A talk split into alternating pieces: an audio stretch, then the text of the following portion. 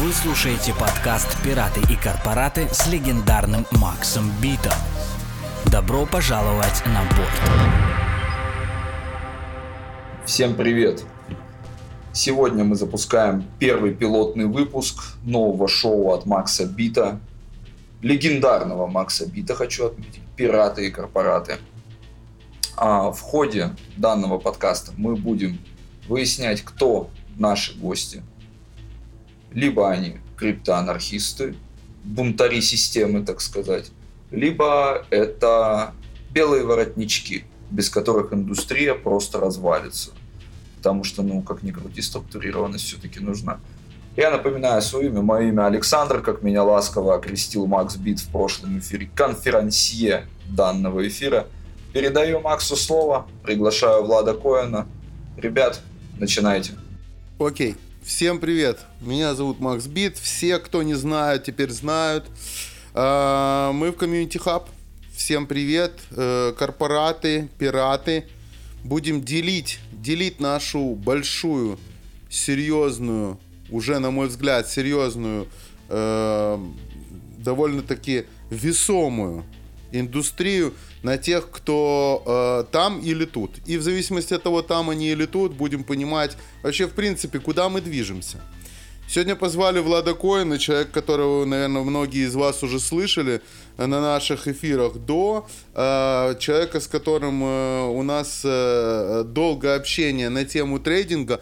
Но мне кажется, что в наших эфирах до этого мы не раз затрагивали темы вне трейдинга, а именно ту самую медийную повестку и влияние вообще всего, что происходит вокруг биткоина на его цену. Вот сегодня будем говорить об этом же, будем говорить о тех перипетиях, с которыми сталкивается сегодня весь сектор экономики, ну и крипта в частности. Как уже сказал наш конферансье, Алекс уже сказал, что у нас в конечном итоге будет голосование, в котором каждый из вас может поучаствовать, и тем самым мы определим, Влад Коэн, он все-таки пират или корпорат. Это раз. Два, это то, что у нас с вами еще есть одна интересная штука, которую мы запилили вместе с Trading View. Алекс в превью сказал о том, что каждый получит доступ. Каждый, кто выиграет, кто победит, задавая вопрос, который будет интересен. Но я, кроме этого, скажу, что Trading View... Интересная история тем, что там тоже есть часть наших подкастов, там можно нас послушать. Те, кто не знает, там есть такая опция, обязательно приходите. Если вы не все слышали, можно послушать и там тоже.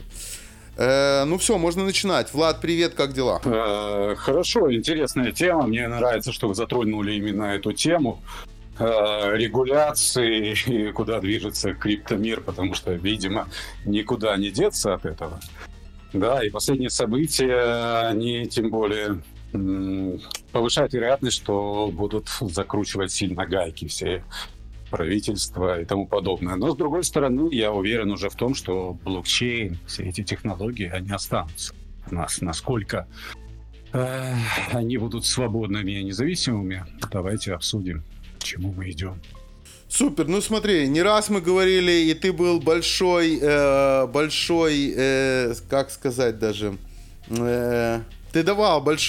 большое значение тому, что делает Аламеда, был большой фанат их движений, в зависимости от их движений предсказывал те или иные движения на самих биржах, на самом рынке. И самое главное, то, что я помню из наших разговоров, это можно найти в предыдущих наших общениях, это то, что в конечном итоге Аламеда в каком-то смысле манипулировала рынком, по твоему мнению. И самое главное, что она получала определенный уровень доверия. Ты доверял тому, что говорил Сэм, ты доверял тому, что они делали. Можно было проследить через их действия за дальнейшим движением на рынке.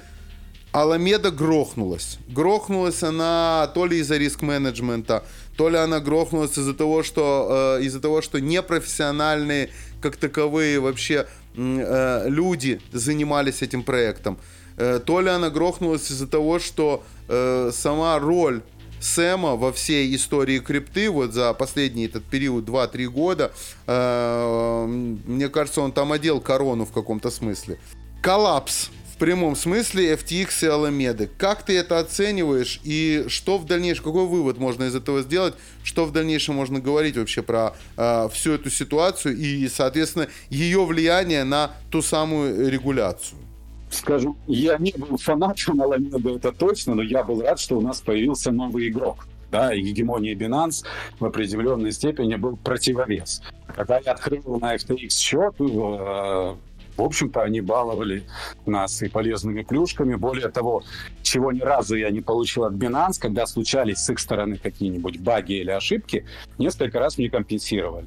Там в районе 5, 7, 8 тысяч долларов, но я добивался от их техподдержки, во-первых, ответа, во-вторых, была компенсация. А то, что это были, как ты помнишь, я называл конкретно, волки с Уолл-стрит, да, пришли. То есть это high-frequency trading, алго-трейдеры, которые просто ловят дисбаланс, асимметрию на рынке и выносят, грубо говоря, в свою пользу. Без особо, скажем так, заботы, как мы выяснили, о развитии самой экосистемы. Да? Потому что FTX, во-первых, достаточно крупный, и Alameda венчурный инвестор. Они инвестировали во множество проектов, они поднимали, развивали эту экосистему, они много это сделали. Но то, что внутри оказалось, ну, такая гнилая начинка, никто не ожидал. Я, более того, я начал выводить средства и меньше стал работать на FTX. Примерно год назад это случилось, когда они меня вынесли по лупрингу. Я анализировал, причем, оказалось, что я был главным шортящим LRC. Там токен вырос больше, чем в 6 раз. И потом анализировал объем ликвидации, который там 425к, по-моему, на весь рынок, 378 оказалось моими. То есть они просто выносили всех, включая своих трейдеров. И в этом плане они ничем не отличались от Binance. Они отличались от Binance в том, что они играли с корпоративными деньгами.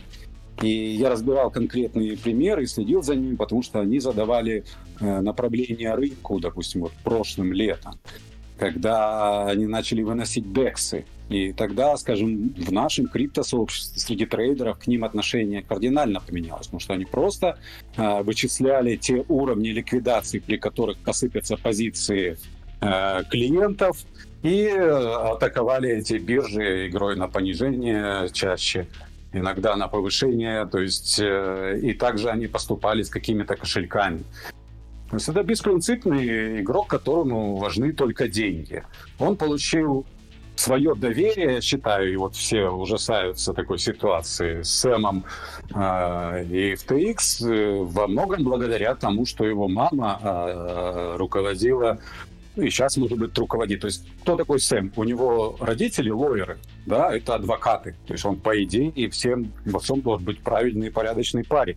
Мама его руководила фондом Mind the Gap, это чарити-фонд от демократической партии. И когда правящая партия и президент, соответственно, и как протеже, которому донатит данный игрок, этот сам факт вызывает повышенное доверие.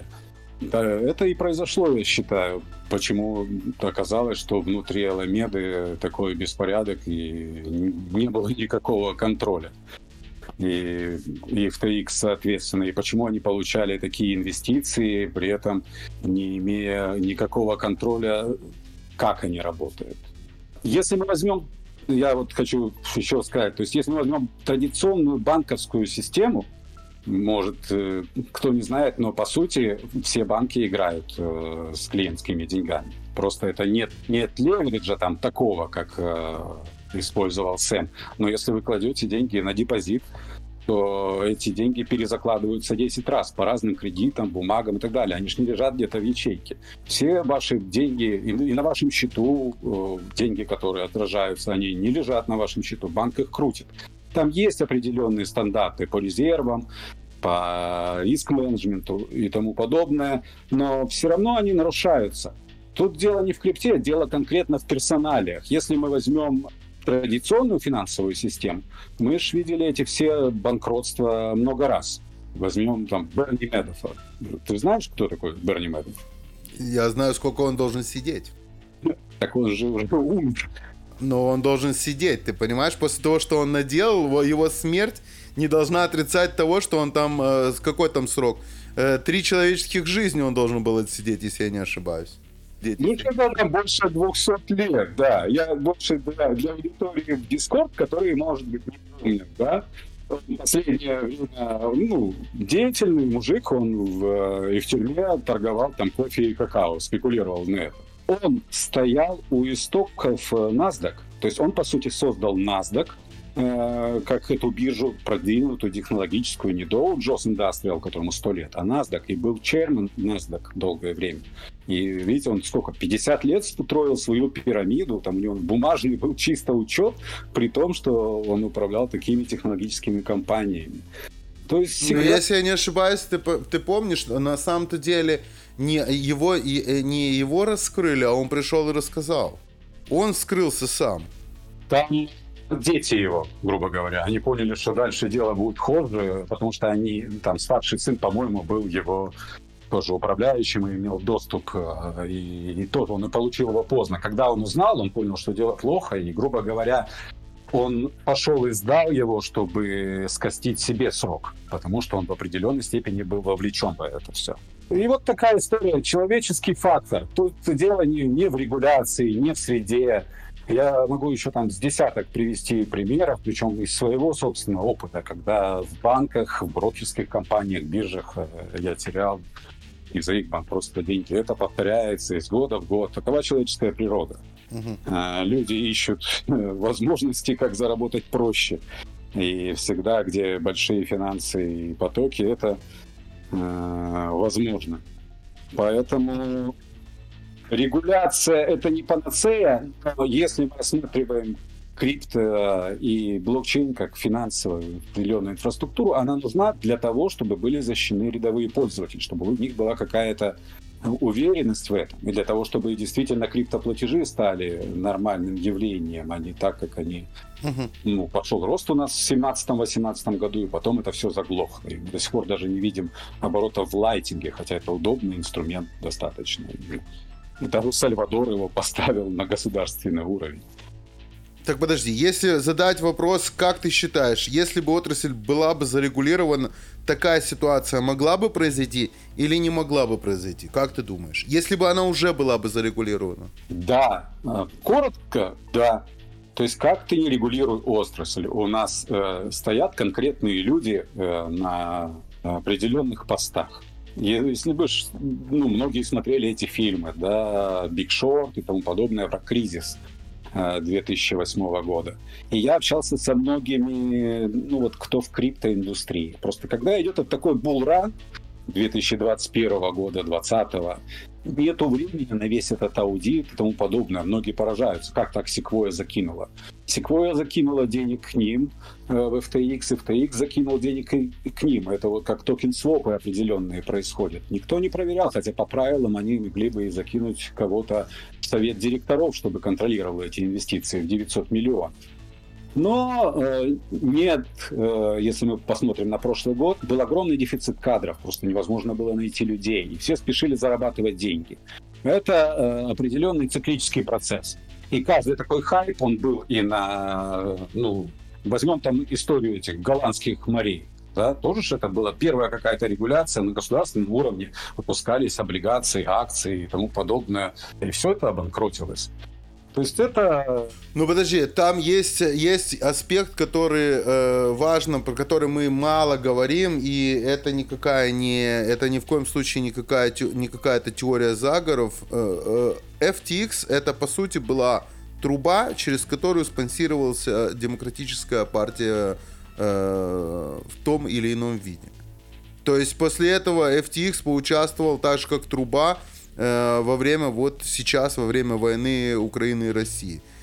Может ли быть, что это и есть какая-то... Может быть, это как раз и есть та самая история, в связи с которой никакая бы регуляция не спасла? Так об этом я и говорю. То есть из-за того, что он, по сути, ну, Сэм, и его структура аффилированных демократической партии, их особо и не проверяли. С Украиной это отдельная тема, я не в курсе, что там происходило, но это не основной вид деятельности, давай так. То есть у него были развязаны руки в том плане, что он мог действовать так смело и этими деньгами оборачивать, потому что чувствовал за собой поддержку, да, демократической правящей партии. Но это не значит, что там сливались эти деньги на политику. Там маленькая часть именно шла как вот в формате лоббизма. История с Украиной — это как определенный формат тоже пиара и политической поддержки. Действительно, наши ребята, которые занимаются чарити, очень помогал им FTX в этом плане. То есть я не сторонник того, чтобы все смешивать с говном, как у нас любят часто, и не только в крипте, да, если что-то пошло не так.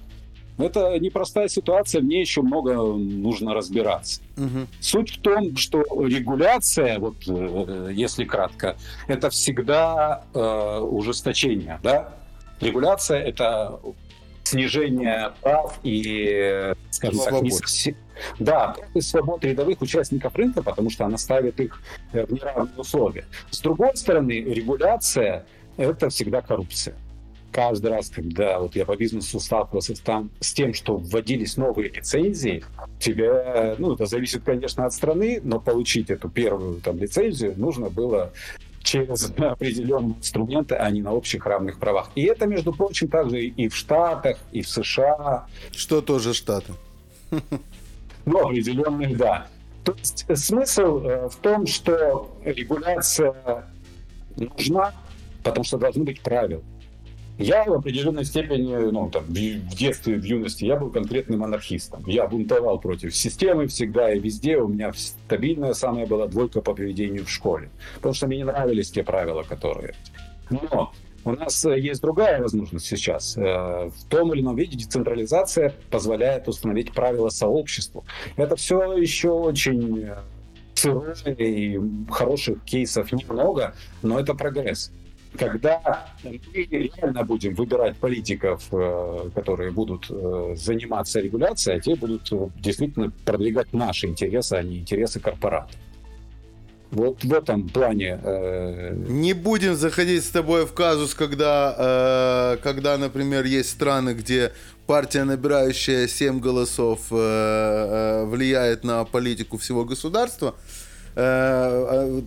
Такие варианты не будем рассматривать в этом эфире, но, если говорить более досконально, у нас идет эра AI, IR, VR, и туда тоже вопрос, пойдет ли туда регуляция, нужна ли она там, сможет ли она вообще там существовать.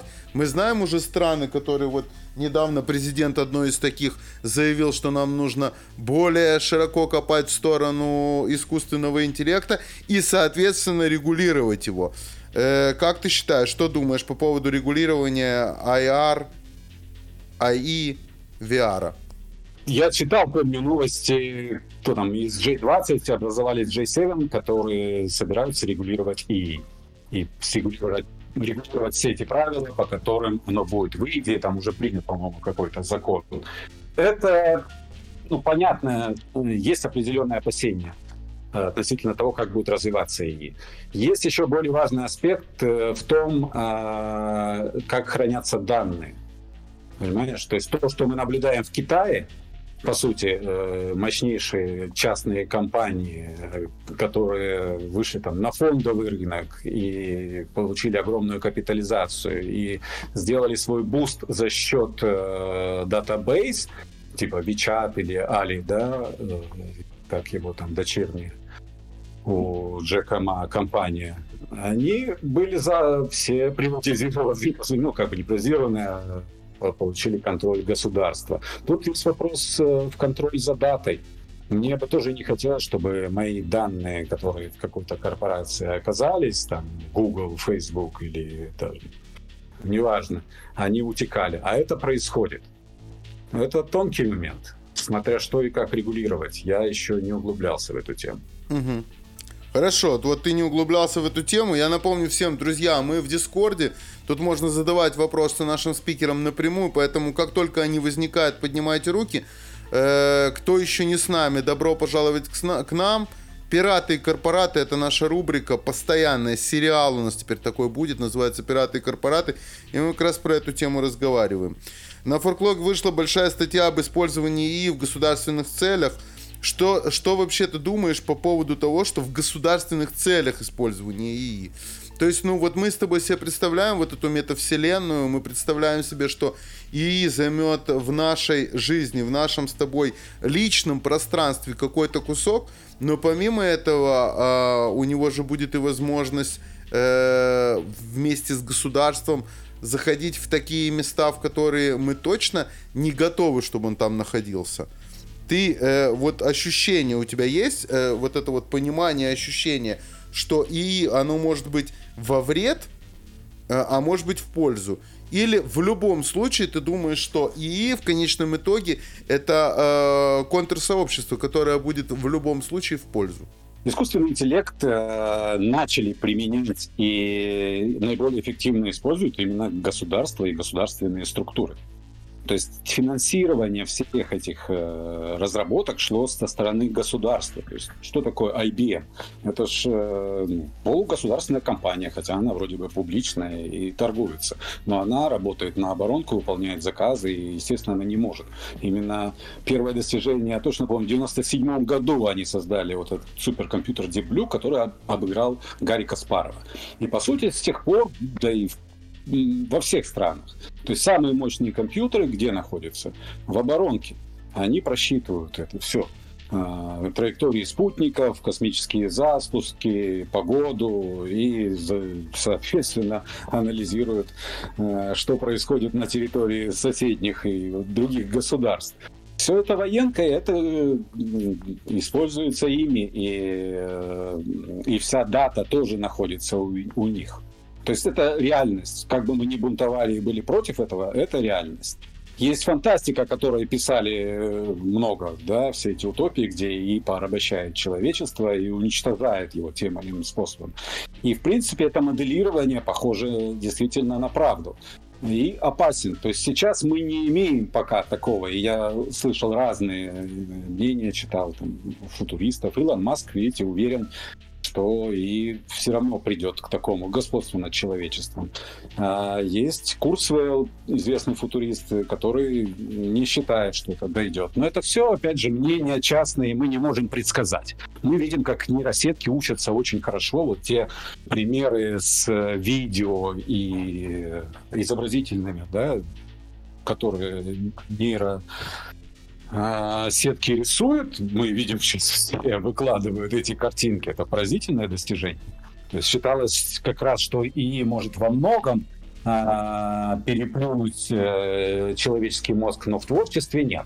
Но мы видим, что ИИ делает потрясающие вещи.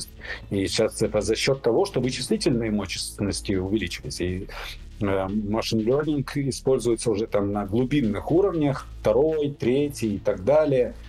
И как оно произойдет, сложно предсказывать. Но нужно понимать, что все эти сетки и суперкомпьютеры программируют люди. В зависимости от того, что они туда заложат, какой код, и какие они могут допустить ошибки, что тоже неизбежно, неизвестно, куда повернется. Поэтому государственное регулирование, ну, оно неизбежно, чтобы мы по этому поводу не думали. Вот то, что оно направляется сейчас на военную сферу, это тоже действительно не отдаленная, это реальность уже, это не будущее. Вот, да, Израиль специально с дронов, с искусственным интеллектом на территории Ирана и на территории там соседних стран, в Ливии, уничтожает глав террористов и тому подобное. Это известные факты. В военке он используется активно, и не просто там комплексы, рои дронов, как это показывают в фильмах, управляются нейросеткой, и они эффективны. Так что... Хорошо, но если шагнуть дальше, мы посмотрим на это с другой стороны.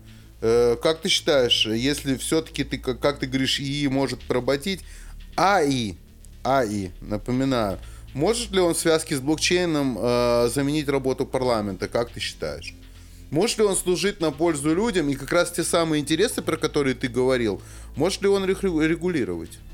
Я думаю, если бы эти финансы, если бы эти деньги работали не на военную сферу, как это традиционно происходит, а для людей и для того, чтобы улучшить управление и бороться с коррупцией, мы можем достичь в этом большого прогресса. Потому что, опять же, в Штатах, в разных странах есть определенный уровень демократии. Это, я бы сказал, да, по поводу блокчейна то же самое есть, но много прогнозов, что это отомрет, и он неэффективен и тому подобное. И мы действительно видим, вот как переход эфира на Proof of Stake сводит децентрализацию к минимуму. Поэтому блокчейн – отличная технология. Может, она и не будет именно той, которая применяться в государственном управлении в будущем. Но пока лучше не изобрели, и в связке с правильными алгоритмами это было бы здорово, чтобы она усовершенствовала, да?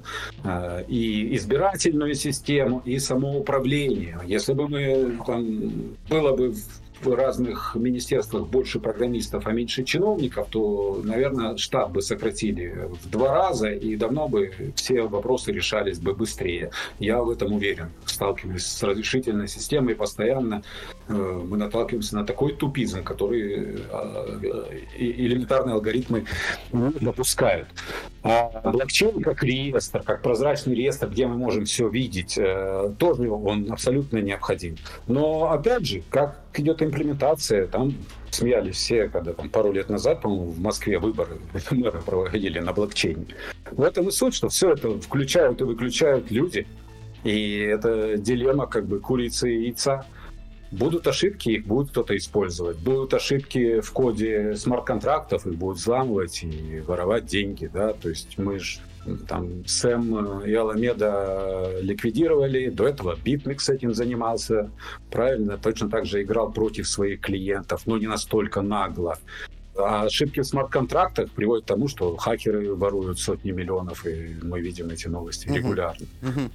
Ну окей, вот ты только что говорил про то, что блокчейн, неизвестно, будет ли он жить или нет. Ну, в моем-то понимании, что он будет. Вопрос только в том, в каком виде это будет происходить. Как ты считаешь, если взглянуть назад, чем для сообщества был блокчейн раньше и чем он стал сейчас? Чем он, ну и, соответственно, чем он может стать в будущем? Если мы смотрим именно на сообщество, какое твое мнение? В этот прогресс я верю. Я знаю точно, что это можно сделать, потому что та система, которая у нас есть сейчас, она непрозрачная. И вот именно те люди, которые сидят в этих правительствах, они держатся за нее, они стремятся, чтобы ее не поменяли. И еще долго они будут противиться всем этим нововведениям. Но меняется настрой общества, я верю, что это возможно. Но ты думаешь, есть разочарование у сообщества? Потому что, ну, допустим, что те самые энтузиасты, которым я, например, принадлежу, которые знали о блокчейне там в 2012 году, в 2014 году, да, мы представляли себе, что внедрение будет довольно-таки быстрым, и он действительно заменит различные инструменты и войдет в нашу жизнь в тех вещах, в которых, ну, он непосредственно уже вчера еще был нужен. Но этого всего не произошло.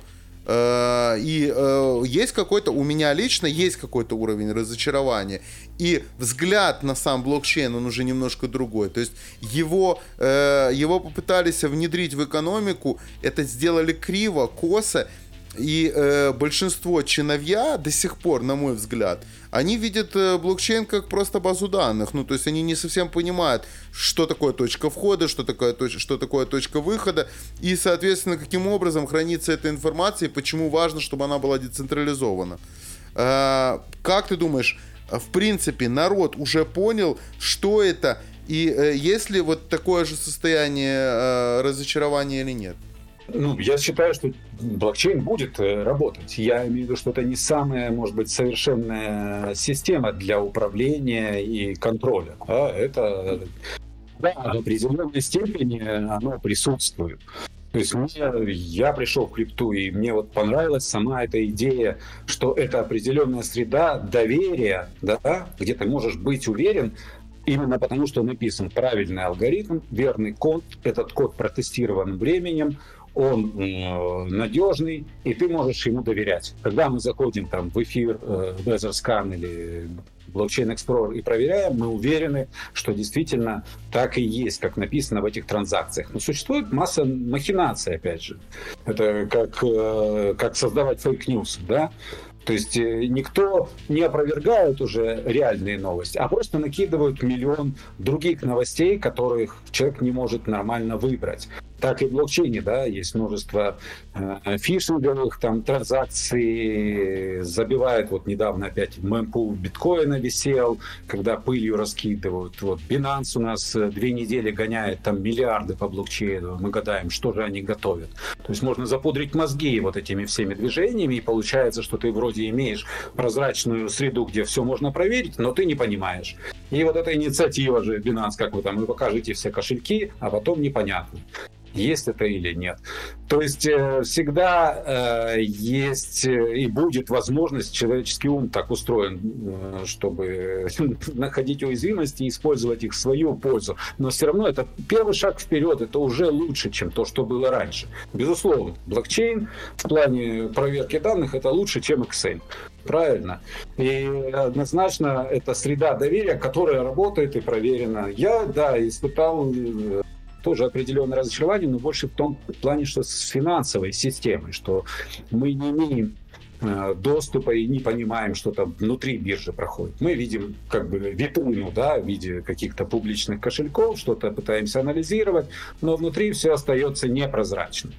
Суть в том, что технологии и искусственный интеллект, поскольку искусственный интеллект развивается очень быстро, и нейросетки показали свою эффективность в самых разных средах, может и должен прийти на уровень государственного управления.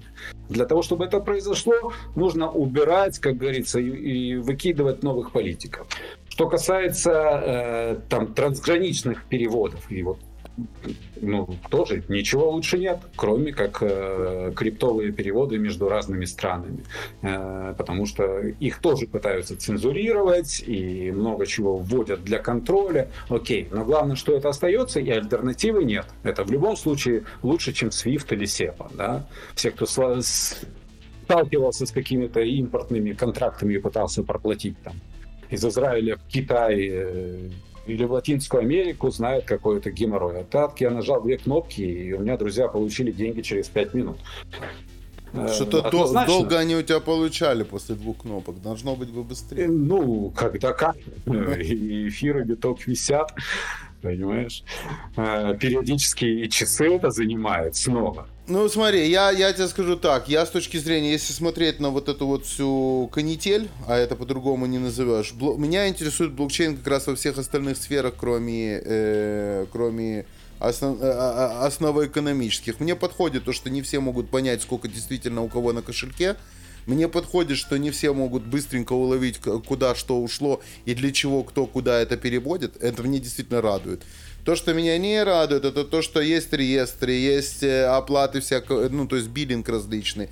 То, что есть различные формы в том или ином виде, которые можно было бы захешировать твоей личной индивидуальной информации и так далее, и хранить ее на блокчейне в открытом доступе, но только с твоими возможностями так или иначе ее цензурировать. Вот это то, что мне интересно, и это то, где я жду блокчейн, и я его, к сожалению, там не вижу, понимаешь? Вот в этом аспекте мне кажется, что для сообщества важно было бы ощущение того, что мы сдвинулись с той точки, в которой на самом-то деле, вернее, к которой, не в которой, а к которой на самом-то деле мы очень долго шли и не могли понять, куда мы идем, пока к ней не пришли. Вот у меня такое ощущение складывается. Понимаю, я тоже, но я просто не был, наверное, настолько оптимистом, потому что много сталкивался со всякими государственными структурами, я понимал, что они просто не допустят, понимаешь, из того, что это им не нужно, и они будут всячески как бы изображать, как там в воде, введение, да, блокчейна, и тоже там реестры в Украине, которые там наши ребята делали, земельный кадастр, да, ну куда это действительно нужно? что ничего лучше не придумано. Действительно, права собственности, если они заложены в правильный блокчейн, потому что как бы под блокчейном тоже это такое понятие, кто что в него вкладывает. Там граф-технология, которая там в Йоте, допустим, или в графе использует его, блокчейн или нет. Или мина. Мина — это тоже блокчейн, но это специфический блокчейн, где там 2 килобайта в блоке хранится и тому подобное. Или Монеро. Ну, Монеро — это же блокчейн, но ты не видишь там транзакции. То есть эта технология, она имеет право на то, чтобы развиваться, усовершенствоваться. Вот мы с тобой вроде сходились в этом мнении, что биткоин-максималисты немного застряли. Они как-то архаично считают, что все замечательно, и лучше биткоина ничего нет. Любая технология, она развивается. Вот пройдет какое-то время, я думаю, произойдет то, что автомобили или там общественный транспорт, который будет управляться искусственным интеллектом, он будет по дорогам развитых стран курсировать. Да, много аварий уже там было у Tesla, но это там 0,10–100% от общего трафика. Да, то есть есть какие-то частные случаи, их раздувают, и, конечно, не хотят вводить это, потому что тогда возникнет проблема в Штатах с безработицей. Сколько водителей, если освободятся, куда их пристроить? Но через такие ошибки... Ну, ты знаешь, что там сейчас большая проблема с водителями, знаешь, да? Да, да. Не только в Штатах, но и в Европе. Ну, везде все, что связано с водителями. Да, и это как раз обратная сторона медали, что, окей, если есть проблема и уже есть решение, то, скорее всего, оно будет внедрено, потому что ждать, пока эти водители появятся из ниоткуда, это, на мой взгляд, очень глупо и очень долго. Ну, не только на мой взгляд, на самом-то деле есть уже... понимание того, что все движется как раз в том направлении.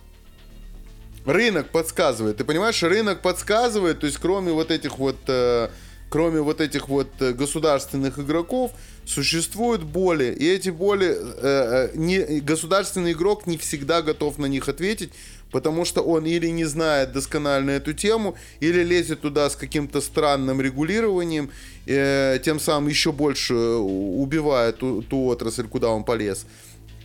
Или же он лоббирует интересы до определенного момента, пока платят. Когда перестают платить, он перестает лоббировать, и добро пожаловать экомобили. Вот мы теперь все ездим на электромобилях. Ну да, так оно и работает, но просто изменится, да? Сейчас демократы у власти в Штатах, и им важно типа поддержать простой народ, и они не могут допустить, чтобы там столько людей вышли на улицу и стали безработными. Придут республиканцы, скорее всего, снова, а они за бизнес. Экономически выгоднее поставить действительно на искусственном интеллекте с автопилотом, потому что у нас самолеты летают на автопилоте. Почему не могут траки ездить на автопилоте?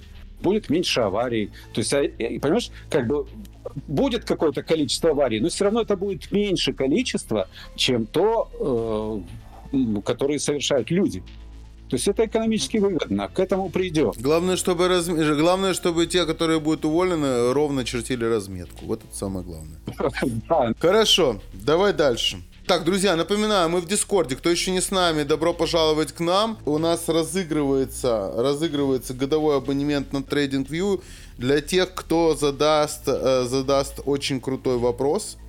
Очень крутой вопрос для Блица, который будет в конце. В конце у нас обязательно будет с Владом тоже Блиц. Несколько коротких вопросов, на которые будут короткие ответы.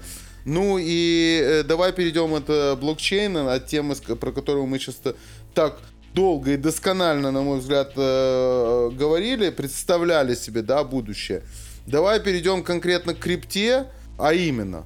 Что для тебя крипта была в начале и чем она стала сейчас? Если про блокчейн мы говорим, что что-то было иллюзорно, и мы представляли себе чуть-чуть другую картинку, чем вот эта вот суть, которая произошла. С криптой у тебя произошло то же самое, и как ты думаешь, у сообщества, что самое интересное, что у них произошло в оценке крипты?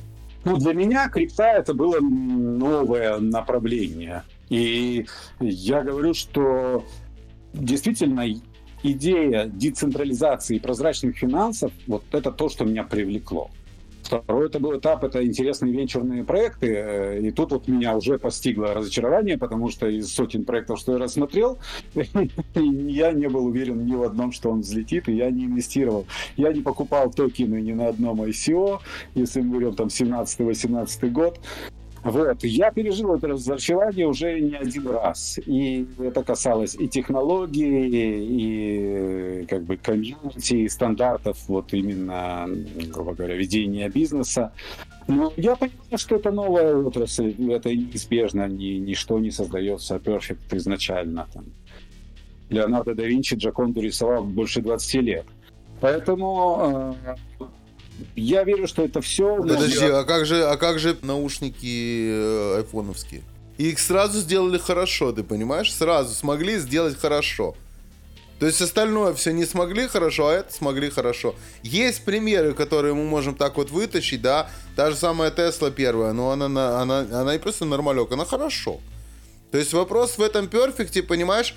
Вопрос в перфекте здесь самый, вот для меня, вот ты сейчас зацепил эту тему, ага. Давай разовьем. В перфекте мне кажется, что фишка в крипте, которая произошла, это как раз то, что продукт как таковой, который мы называем сегодня крипта, это продукт глобализации. То есть люди с различных, совершенно не связанных между собой культур, совершенно не связанных с собой, между собой ментальностей, совершенно не связанных между собой бэкграундов, начали строить что-то общее, и у них, на мой взгляд, еще раз повторюсь, это на мой взгляд, у них получилась, к сожалению, Вавилонская башня. Мне так это видится на сегодняшний день. Понимаешь? То есть они все строят, но это фигня, они не говорят на одном языке, эта фигня упадет. В том виде, в котором она сегодня существует. Или она должна упасть, развалиться и переродиться, и тогда биткоин-максималисты скажут, а мы же вам говорили. Я про биткоин не говорю, я говорю про крипту, давай ее отделять, потому что биткоин это сегодня не крипта уже, ну так будем говорить конкретно, да. Точно так же, как и нельзя сказать про CBDC, что это крипта. То есть это разные вещи. Крипта это сегодня все, что кроме биткоина вы можете найти на CoinGecko или CoinMarketCap. Остальное все, вот это вот мы называем сегодня криптой. Как тебе видится, это Вавилонская башня, которая упадет или нет? Ну, CBDC это точно не крипта. Почему биткоин не крипта? Биткоин не крипта. Я тебе скажу, почему биткоин не крипта. Потому что биткоин, давай так скажем, биткоин не придумал человек, и другие человеки его не дорабатывают в том виде, в котором это происходит во всех остальных криптах, которые мы называем проектами. Мы не говорим биткоин-проект, но про эфир мы говорим, это проект Виталика Бутерина.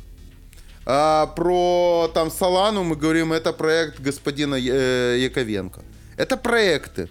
С биткоином мы никогда не употребляем слово проект, потому что у него нету вот этой начальной точки и конечной точки, и нету вот этой вот, как мы привыкли, той самой доработки.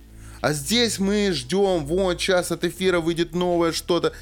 От биткоина мы ничего не ждем, что там новое что-то выйдет. Ну, выйдет. Никого это особо не интересует. Я тебе больше скажу, все бипы, если раньше мы освещали эти бипы, мы уже даже их не освещаем. Ну, окей, они просто там что-то доделывают, то, что уже продукт не меняется. А в отличие от всех проектов, там продукт меняется. Он пытается все время опередить другие продукты. Он спорит с ними, он конкурирует. В битке биток ни с кем не конкурирует. Ну да, это с тобой я в этом плане согласен, что он немного стал закостенелым, но возможно и в этом плане мы увидим сюрпризы. Пока все уже воспринимают как данность. Мы не знаем, кто такой Сатоши, и типа его не существует, или он умер и так далее, но все равно он есть. Да, и действительно децентрализация в биткоине, и она стала весьма условной. И вот это цензурирование тоже ж его коснулось. Теперь помечают те битки черные, те темные, те, и ты его уже не можешь использовать нормально, свободно, как платежное средство. Я согласен. Касательно Вот комьюнити, ну, это отлично. Пусть это Вавилонская башня. Я не сторонник того, что нужно все разрушить и заново строить. Я сторонник эволюции. Так она там не разрушали, она сама упала. Там же ничего не рушили. Ты понимаешь, в чем фишка? Ну да, ну так это, ну, это человеческая природа. Я вот все время... Это, понимаешь, все идет на стыке. Вот технология всегда упирается в человеческую природу. А человеки такие создания, которые принимают... решение эмоционально. За это вот и Нобелевку по экономике выдали. Да? Мы просчитываем многие метрики, как оно, люди поведут, а люди решают эмоционально. Но все равно, вот именно верно ты заметил, что проекты дорабатывают, они совершенствуются, и я уверен, что к этому придет. Так было во многих других технологических прорывах.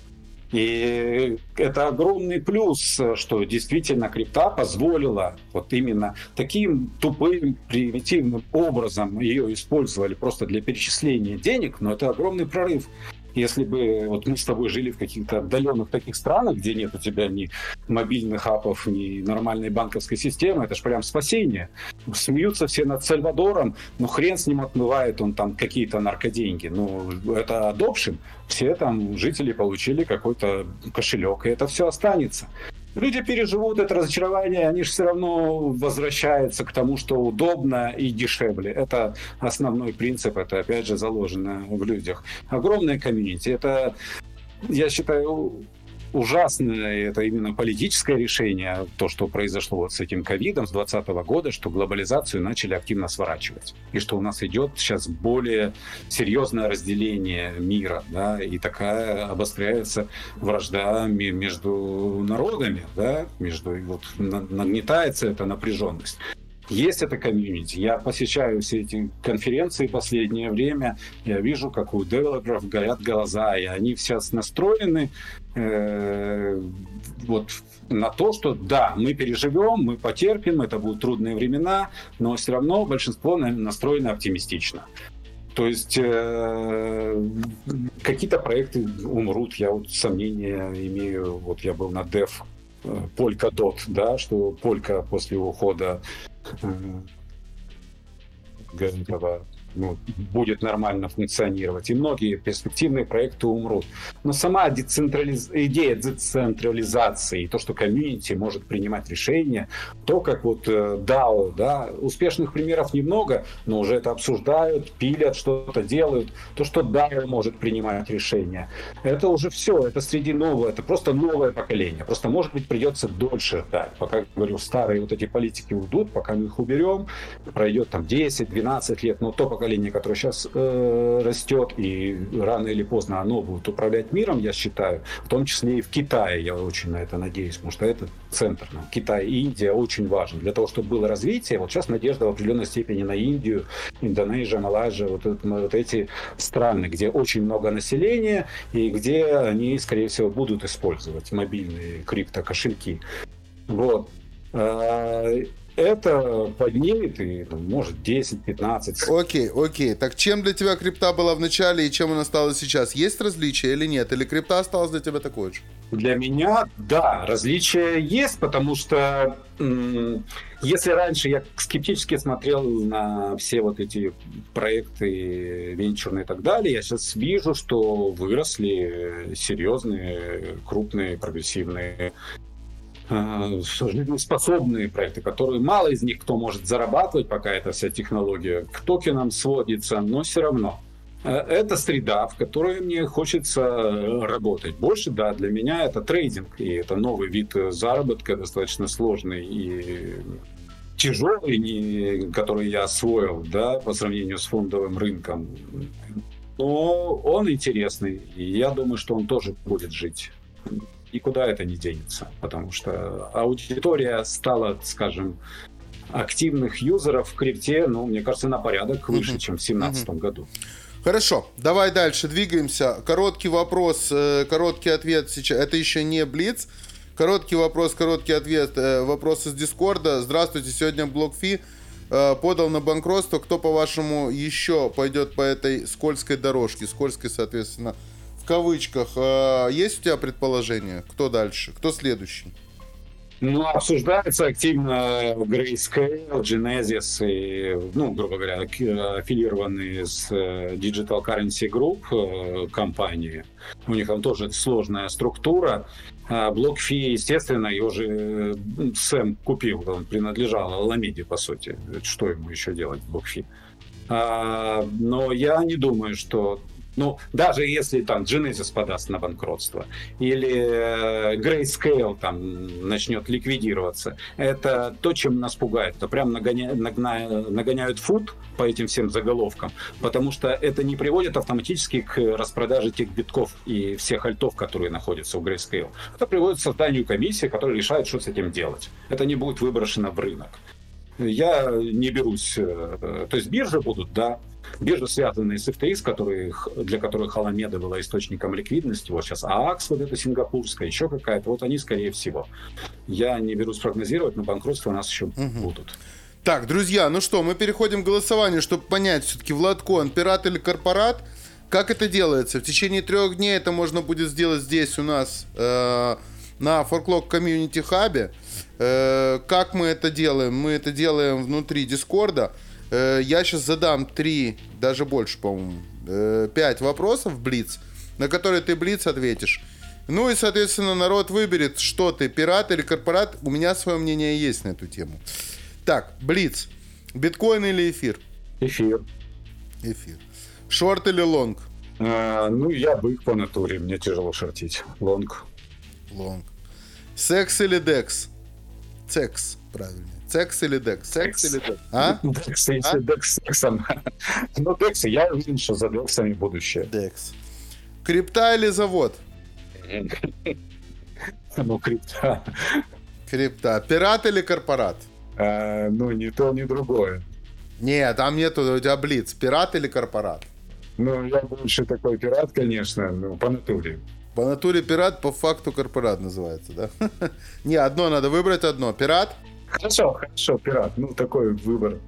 Пират. Пират в романтическом смысле, да. А, понимаешь, как бы пират, который с саблей и с бутылкой рома захватывает чужое имущество, ну, это мне совсем не близко.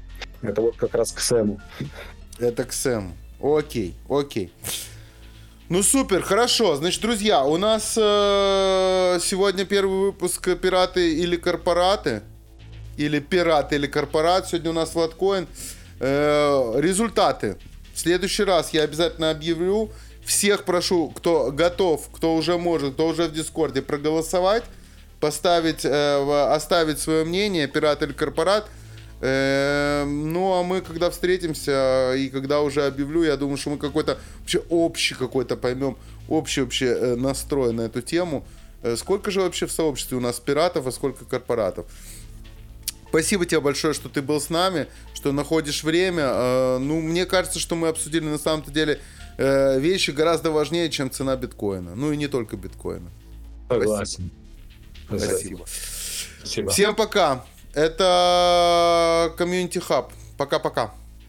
До встречи. Вы слушали подкаст «Пираты и корпораты» с легендарным Максом Битом. До новых встреч.